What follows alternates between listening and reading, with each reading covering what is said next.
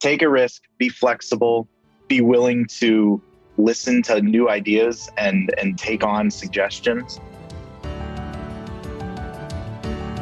Welcome to Learning Unboxed, a conversation about teaching, learning, and the future of work. This is Annalise Corbin, Chief Goddess of the Past Foundation and your host.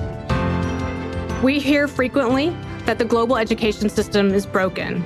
In fact, we spend billions of dollars trying to fix something that's actually not broken at all, but rather irrelevant. It's obsolete. A hundred years ago, it functioned fine.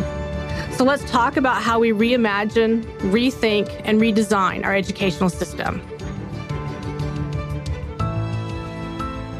So, thank you for joining us today for another episode of Learning Unboxed. And today we are going to be continuing our conversation about putting progressive education ideologies into practice. So, we've had several episodes now that talk about progressive education, sort of where the movement came from, sort of the philosophy that's tied to it, and why it works so well for students, for families, for communities, for teachers. And but today we have a very special treat because we're going to talk with um, two teachers who've been at this progressive thing um, for a while, and they're really going to talk with us about the nitty gritty. What does it really feel like as a teacher putting that into practice? Um, students and families actually living it. So, joining us today are Tim O'Connor and Sarah Giles. So, welcome to both of you. Thank you. Thank you for having me. So, just just a little bit of context um, for our listeners. Um, so, Tim O'Connor is a teacher of middle school mathematics, um, currently at Francis W. Parker School in Chicago, and he has many years of teaching experience um, and has been involved in teaching mathematics um, and grades six through twelve. Um, you've taught in England and Ireland and New Zealand, all places that I love, um, as well as right here in um, the US. And I love one of the, the pieces that got sent over to the staff ahead of the program talking about your deep dive introduction into progressive education was five years ago and that you are a complete convert and that you always look for ways to improve your students experience while challenging them in new and exciting ways. And i think that is the essence of a progressive mindset. So um, welcome to the program. Thank you very much looking forward to discussing this. It's going to be fun. And joining Tim is Sarah Giles. And um, I actually have known Sarah for a number of years. She teaches in a 2 3 multi age classroom, which I always um, very much appreciate and love as well, at Wickliffe Progressive Elementary School, which we've talked about numerous times um, on the program. And full disclosure, Ms. Giles had my youngest son. So for two years, he uh, worked with, lived with, interact with Ms. Giles in her classroom at Progressive at Wickliffe Progressive Elementary School. So welcome, Sarah. Thank you. So I want to, well, let's first and foremost, I want to dig in, um, Sarah, just a little bit as we sort of think about this conversation. I want to start because you're actually the first um, teacher that we've had on specifically coming out of a multi-age um, and multi-grade sort of um, classroom experience tied to the progressive component, which is not necessarily that unusual within progressive, but sort of set the stage for our listeners who may not be familiar with this practice of having these multi age or multi group students? And why does that appeal to you as a teacher?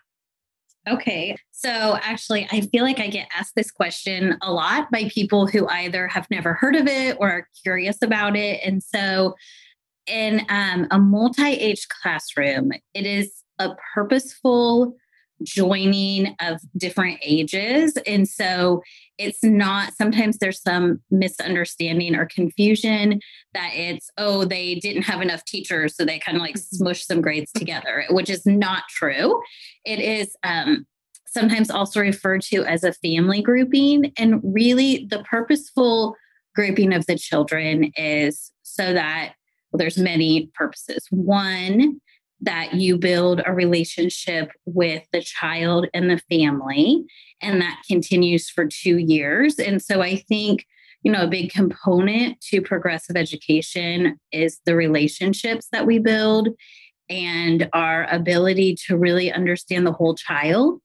And so that piece makes that much smoother rather than if you go from one straight grade to another. We also purposefully group in a family grouping when we think about just kind of the spectrum of children. So, if I were to teach just second grade, I would have a developmental spectrum of child interests, abilities, life experiences. And so, by adding another grade level to that, it really just widens the spectrum, but doesn't particularly change anything. It just encompasses a little bit more.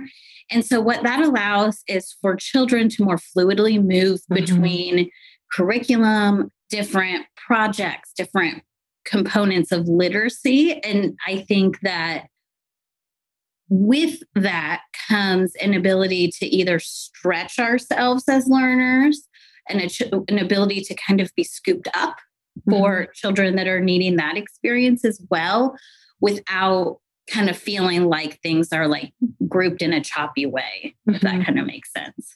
Yeah. Yeah. And I can say as a parent who's experienced this, that it was definitely the the case for my child. And all through his Wickliffe experience, he had multiple years where he had this this multi-age group. And correct me if I'm wrong, Sarah, at that time you were a one two, not a two three, right? So that when when my son was going through, so first and second grade, and I can say that one of the the advantages I saw to it is that you know it made it possible for the teacher to have enough experience with an individual child to catch things both positive and negative really really early because you've got this big broad set of experiences with a child. And so i can certainly say that played out uh, for us in particular um, you know as one of those key key benefit pieces. So it was a great piece.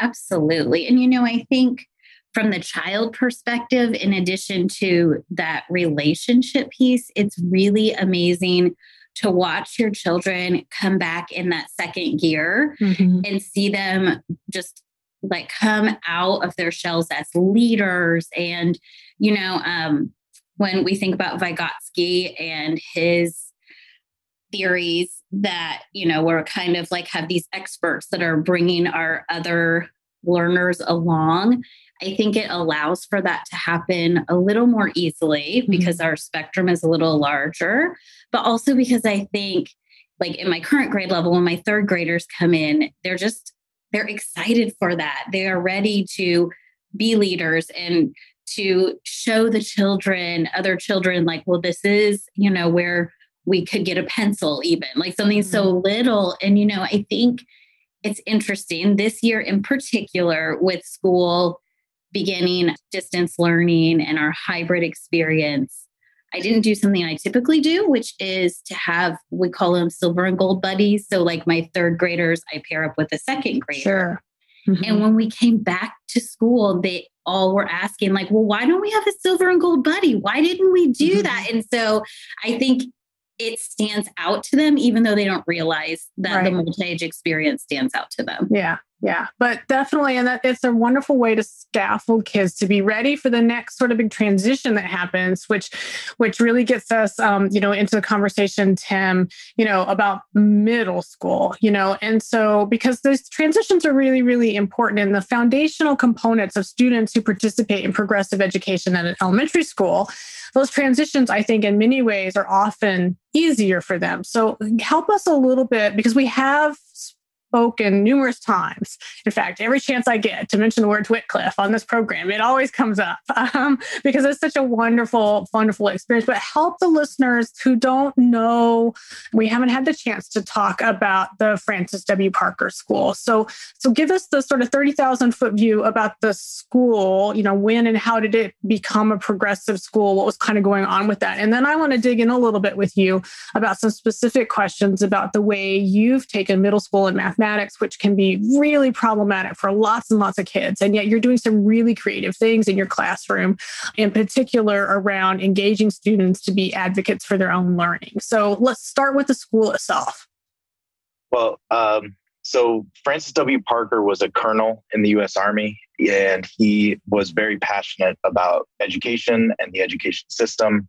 One of his um, contemporaries was Dewey. And he had a couple others that my colleagues here are going to tell me I should remember everyone's name and know all of the exact details. He has he has been he was a person who always was trying to kind of push new ideas and get student centered education kind of at the forefront since 1901 when the school was was founded here in Chicago, and um, we have around 950 students in our K through 12 building, um, and the the high school itself, so grades 9 through 12, is around 90, 80 students per grade, mm-hmm. and it gets a little bit smaller mm-hmm. each division as you get lower in in age. Um, have a lot of things that that seem pretty traditional as far as there are still we keep we have grades in um, you know from seventh grade and higher we do have grades in classes um, and that in itself is one of the discussions that my colleagues and i have been saying is with everything kind of being in fluctuation with remote learning hybrid learning and everything like that is it mm-hmm. time to revisit maybe some of the things that we've had as a future discussion uh, about how we could be more progressive as a school. But at the same time, there are a lot of things, a lot of work that's being done that is is driven by wanting to to embody the progressive mindset. And I've learned from a lot of my colleagues here.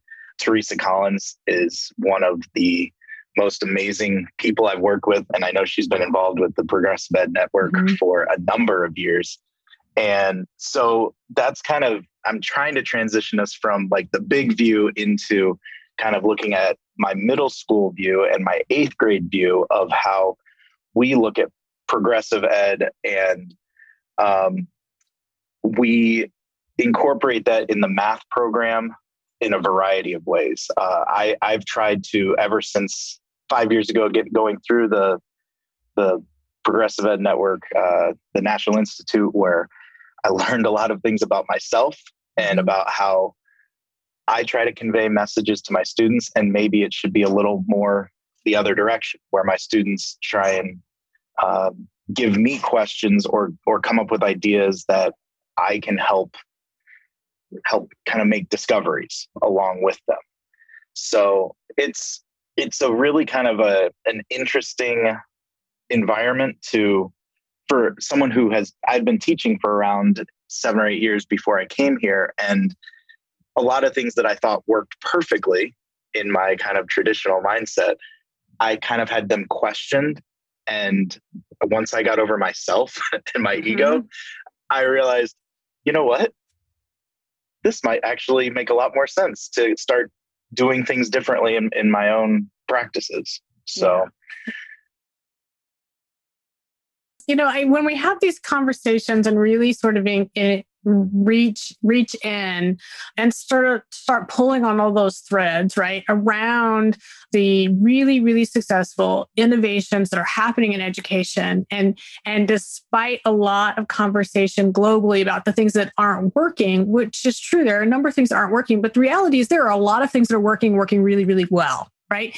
And we want to make sure that folks don't lose sight of that. And part of the purpose of this program is to highlight those sort of case studies, um, if you will, of, of practices that are in fact working really well. And how can we help folks grab a hold of components of these great things you know pull them out and and and apply them to your own community your own environment your own school your own practice right? And so i, I appreciate that very much because that's that's really the nitty gritty of the work. And i think that at the end of the day it all boils down to finding new or maybe not even necessarily new, but creative ways to recognize where your students are within their community, within their families, within their schools, and to find ways to engage them right in their own learning, which then ultimately influences your practice. So, Sarah, I really want to be able to dig in a little bit to this idea about student engagement. How,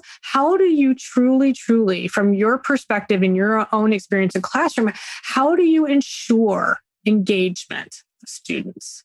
Well, I want to preface this by saying I am super lucky and I've only ever worked at Wickliffe my entire career and I've only ever taught a multi age class. so all of the things I'm saying are coming from that perspective sure. that, you know, I don't know. And I do, I agree with Tim. It's very humbling to be a teacher and especially a progressive educator and be reflecting on ourselves and constantly growing and learning. So I, I will say that ahead of time, knowing that not everything I am, you know, sharing might translate for everybody at the moment that they're in. But, you know, I think I kind of want to come back to the idea of relationships. Mm-hmm. And I think that is very key, especially for the age group that I work with. Mm-hmm. You know, when I think about the beginning of the school year, especially with the students that are new to me, it's getting to know what are they interested in both in school and outside of school what is it that makes their family special what mm-hmm. does their family have special interest um, even families family members what like you know if uh, i'm trying to think of a great example but you know like if for instance once we had a grandma who, you know, she was a great grandma. She used to be a teacher and she loved to read. So she would come in and read with my mm-hmm. class. So, you know what I mean? I think mm-hmm. finding out mm-hmm. all of those things and understanding the child and the child's family is kind of lays the groundwork for engagement. And I think that it's a misconception that in progressive education, we just let children do whatever they want all day long. um, and, you know, especially Wickliffe is a public school. We follow the same standards as every other mm. public school. And it would not be developmentally appropriate to let children do whatever they wanted all day long. But so I think like step one is laying that groundwork, and step two is building in a framework mm-hmm. in which child choice is then kind of admitted into the framework, for lack of a better phrase. So, and again, that's with young children. I think as children get older, there's not as much framework that needs to be built. Mm-hmm. But for, I, I, can say for first, second, and a little bit third, third is where I start to see more of a mm-hmm. transition to independence. You know, that's a big piece because for, I think for children to be engaged, they need to feel successful in what they're mm-hmm. doing mm-hmm. and they need to have some sense of okay this is how i can make this work this project right. work this idea this is how i can work in a group and understand my role as a group member successfully versus just like trying whatever and so I think that's a big piece. I think it's also important to be listening to our children mm-hmm. instead of kind of going in with your own idea of how something will go. You know, so for instance, if one of the things that we're studying is landforms, I understand the standards I need to teach with landforms, but I really let the children lead where we're going with that. Right you know what is it that you're interested in? Or sometimes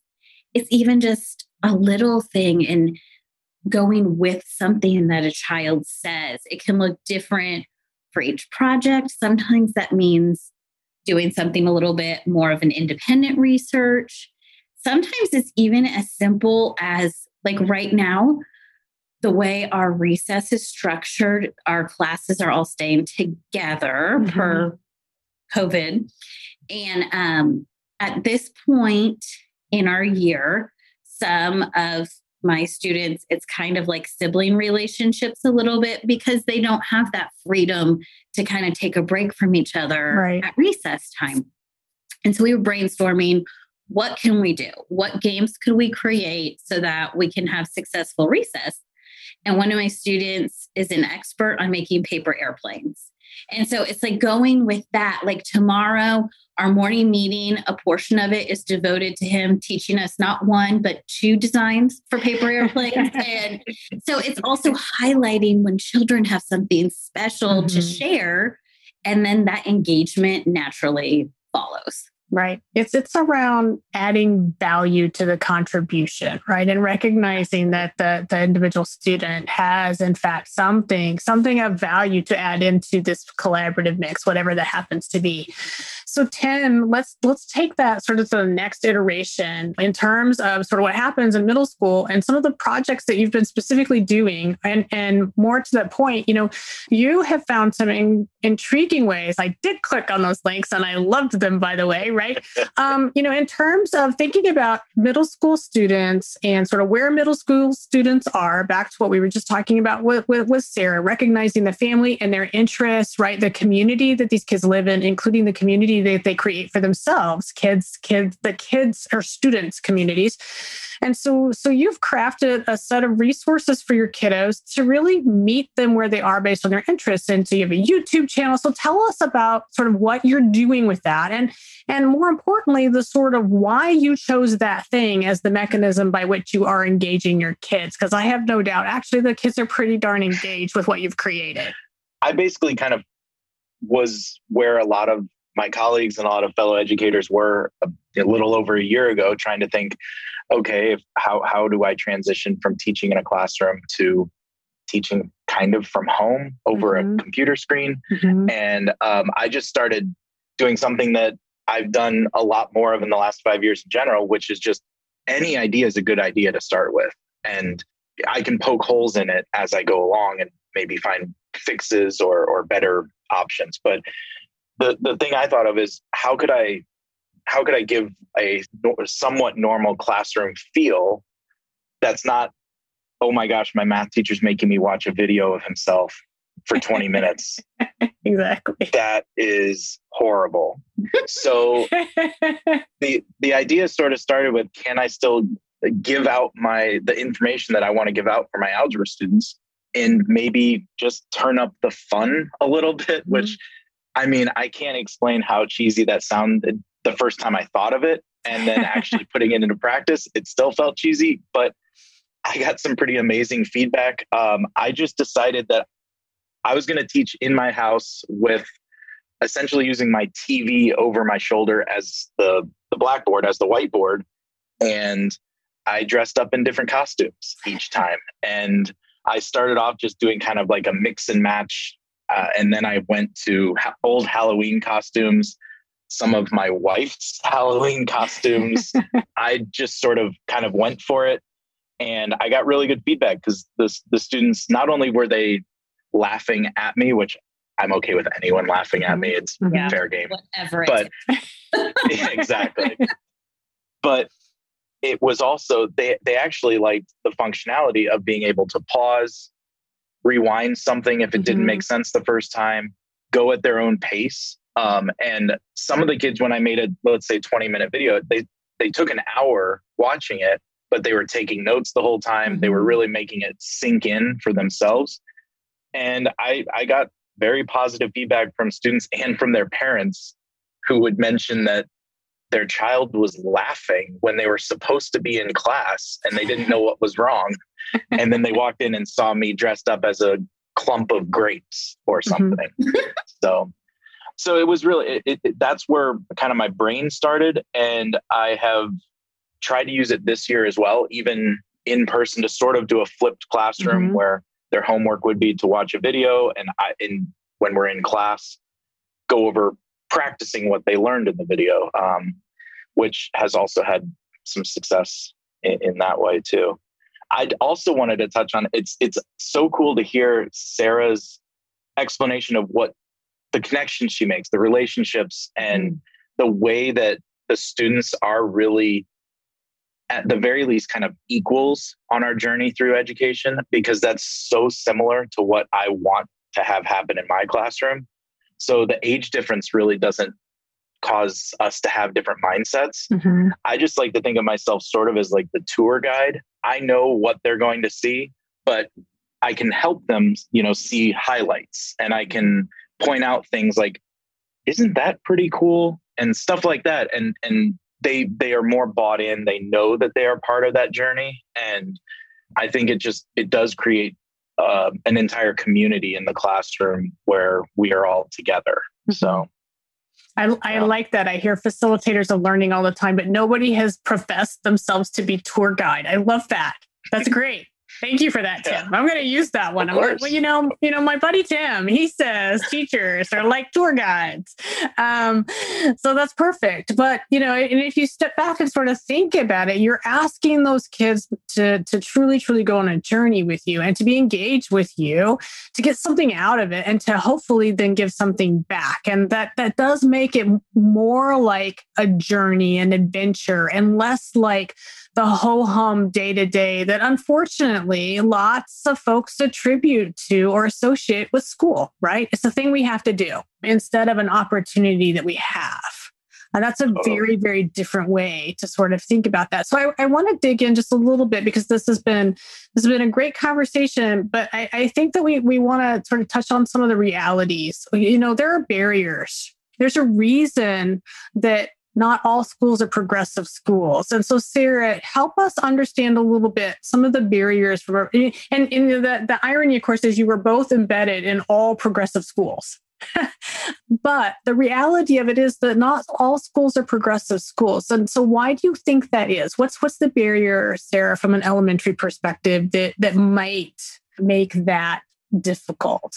Yeah. Again, I don't know what it's like to not be a progressive teacher, mm-hmm. but I suspect that this job is pretty challenging in that regard of some of the barriers that I think are probably barriers for any elementary teacher, right? There are forms of assessment, namely state testing, mm-hmm.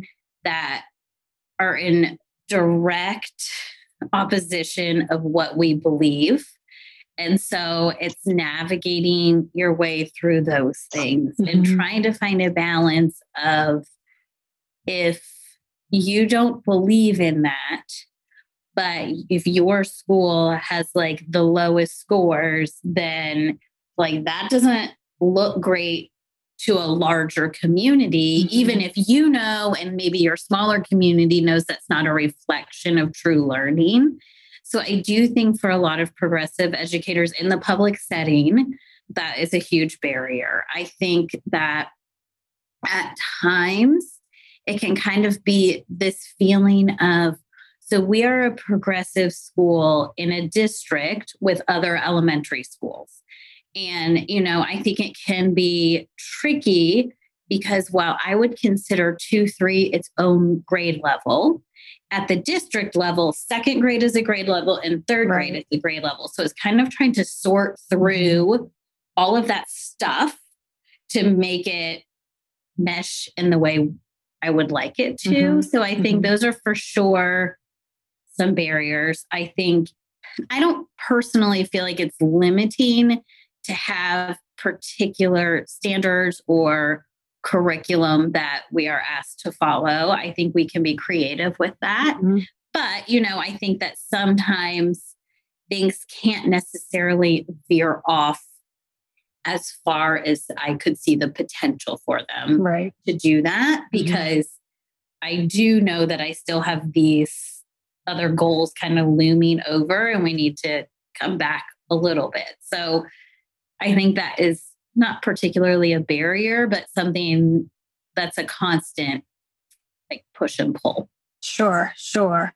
Same question to you, Tim. And you have either the advantage or disadvantage, depending on your point of view, of having been in a variety of different school settings, a little different than Sarah's, uh, you know, journey. So, what, what, from your perspective, and and and I guess I would also ask you to add that sort of middle school lens to it, because you know, and one of the things we haven't talked about in this conversation is middle school is tough, right? All all school is hard, but middle school is a, is a funny space. It's, it's that middle space, right? You know, and you've got kids that are maturing at such highly variable rates, right? And it seems to coalesce for kiddos in middle school, right? You know, when they start middle school, you know, they can still love the teacher more than they love each other. And we embrace that. But something happens along the way in middle school. By the time they hit eighth grade, holy moly, man, they might not really love you so much. They might like love the person sitting next to them, maybe a little bit more, but not sure what to do with that. So you got hormones going, you've got family things going, you've got growing up things going, and sometimes education can get lost in the mix of all of that going on, right? So share with us a little bit your thoughts about some of the barriers from a progressive standpoint as it relates to middle school.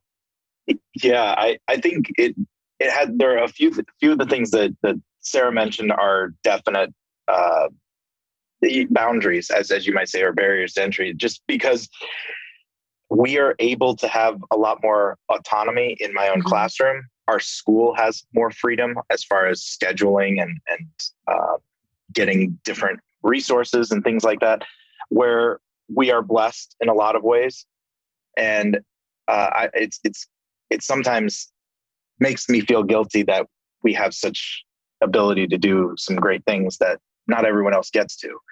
But I think a couple of the big things that jumped out in my head when I was thinking about this is it's kind of the trust from not just the administrators in this building, but also when you look outside of our walls, it's do would other institutions accept students coming from our school? Mm. Do they know that those students are coming in with a set skill?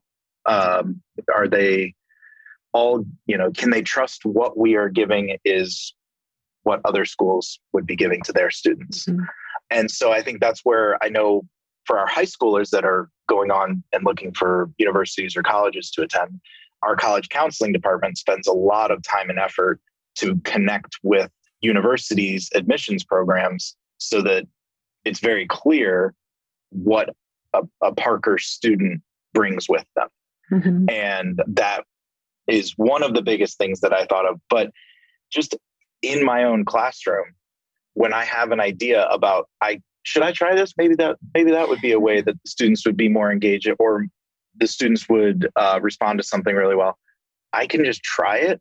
It doesn't always work, but it's nice to be able to have that freedom mm-hmm. where I can I can try to say, hey, I'm not going to grade this test. You all are going to grade your own test. Mm-hmm. And I just live with the score that they write down at the top.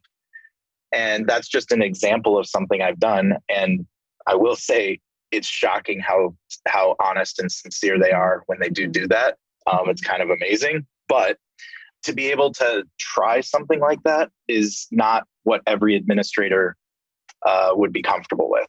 Mm-hmm. So I'm sure there's plenty of other reasons, but that's probably the, the couple of the biggest ones that that stand out. Yeah, and it's definitely one of the things that I've heard, you know, in numerous working with schools, you know, all over the country and around the world, different kinds of schools, different places. You know, anytime at, at PAST we would go in just to really help them think about, you know, what could teaching and learning look like if you were to reimagine it, right? The, the blank slate. What do you want to be? You know, and oftentimes what happens is we start with all the reasons why we can't instead of all right. the reasons why we should.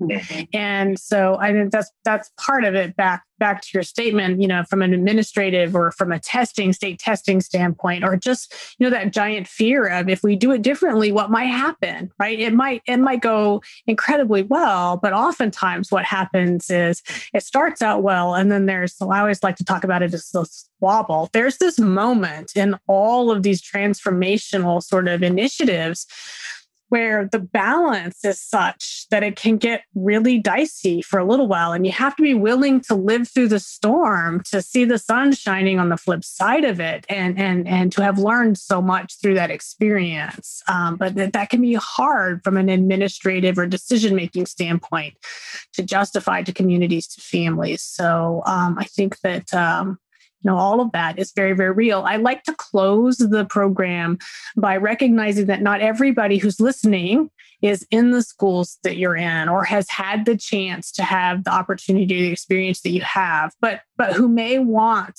to try what they heard you talking about so Sarah, well, we'll we'll start with you. You know, if if if somebody came to you and said, "Hey, I want to do this thing," but what's the one piece of advice you would give them as somebody was getting ready to embark in a new journey for their own teaching and learning? What would it be? You know, I kind of think for me, school should be fun. Mm-hmm. I mean, not chaotic, but I think it should be fun. And I think that the children should be having fun and like it's okay to have fun too as a mm-hmm. teacher. Like it doesn't mean you're not doing your job. So I think, you know, finding something that feels fun in a way that children are excited. Maybe, maybe you have a fun song you listen to and dance to every day before you clean up. Mm-hmm. Maybe you do a special greeting with each other at your morning meeting. Maybe if you haven't tried a morning meeting, you try that and try finding, you know, just a few minutes for the children to connect with each other each morning. I think starting small and knowing that, you know, I think all human beings are worthy of leading a happy life no matter what they're doing. So I think that would be like my one thing I would try. Yeah, it's great advice. Thank you for that. Tim, same question to you. What, what would you tell someone who came to you and said, Tim, I'm thinking about trying this thing? I, I think the biggest thing I would say that I would say to a student or to a, uh, fellow educator is uh, take risks. I, I, I would say that to somebody, a colleague who's thinking they might want to try a new project, they aren't sure how it's going to work. And I'd say, you know what? You can try to plan as much as you want behind the scenes. Eighth graders, like I work with, they're always going to throw something into the mix mm-hmm. that you weren't prepared for. So take a risk, be flexible, be willing to listen to new ideas and and take on suggestions. Um, and to my students, I always tell them to take risks because that's why that's why mathematicians use a pencil is because mm-hmm. you can make mistakes and you can work off of off of those mistakes and learn from them. So uh, I think that's what I would I would kind of say to someone in that situation, but always have fun as well. Man, that's that's a really great piece of advice. If you can connect with your students mm-hmm. on that fun level, you get so much good grace, and um, I I I think that that makes a huge difference too. Yeah, absolutely. There there should be fun in in every single thing that we we do, and uh, and don't forget to um, to be a great tour guide. You know, along the the way of that adventure that you're having. So I want to thank you both very much for um, sharing sharing your journeys with us and taking time out of your day to have a conversation. So thank you so very very much. Oh, you're thank welcome. You. Thank you for having us. This has been great. Just to have a little moment to talk and think about this thing that we're so passionate about. Absolutely. Absolutely. Thank you.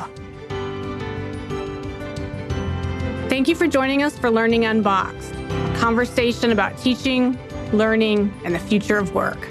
I want to thank my guests and encourage you all to be part of the conversation.